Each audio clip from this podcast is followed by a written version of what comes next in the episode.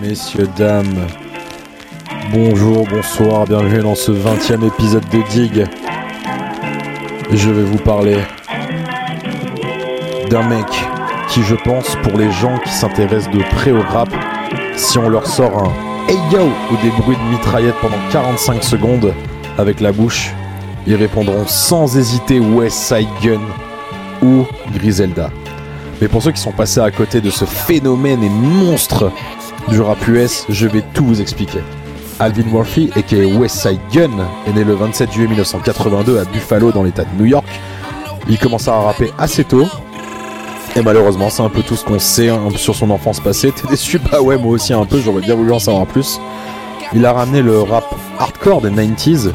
Aujourd'hui, c'est un peu grâce à lui qu'aujourd'hui on entend tout ce revival un peu de 90s boom bap qu'avait essayé euh, Joey Badass à l'époque, mais qui est revenu vraiment très très très très fort grâce à lui et ses, et confrères de Griselda.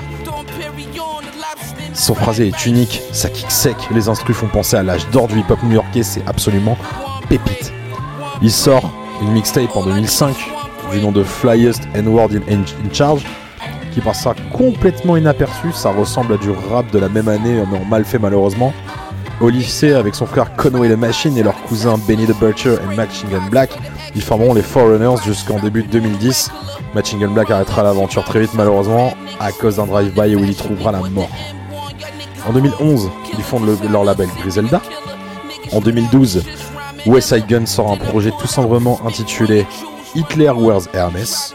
Aujourd'hui, on en est au 8, 9ème, je sais même plus, de la série avec des couvertures toujours aussi brutes et percutantes. Sur le 3 avec le drapeau confédéré et une croix de fer. Sur le 5 avec Hitler en Jésus. Cette suite de projets lui permettra de commencer à se faire valider par ses pairs. 2016 marquera un tournant d'ailleurs dans sa carrière en sortant son premier album, qui est aussi un de ses surnoms, Fly God, avec des noms en featuring comme Danny Brown, Action Bronson ou encore Rock Marciano. Album très percutant dans la même veine, mais avec des producteurs assez pointus tels le génie dont je vous ai déjà parlé, The Alchemist. Jusqu'à la fin de cette décennie, il signe sur Shelly Records, le label d'Eminem, ce suite d'autres projets assez marquants comme Supreme Brilliantel en 2018, Fly God is a Some God ou encore WWCD, le projet familial de Griselda en 2019. En 2020, sort Pray for Paris, giga claque. De A à Z, il switch un peu avec tout en regardant sa, euh, ligne directrice.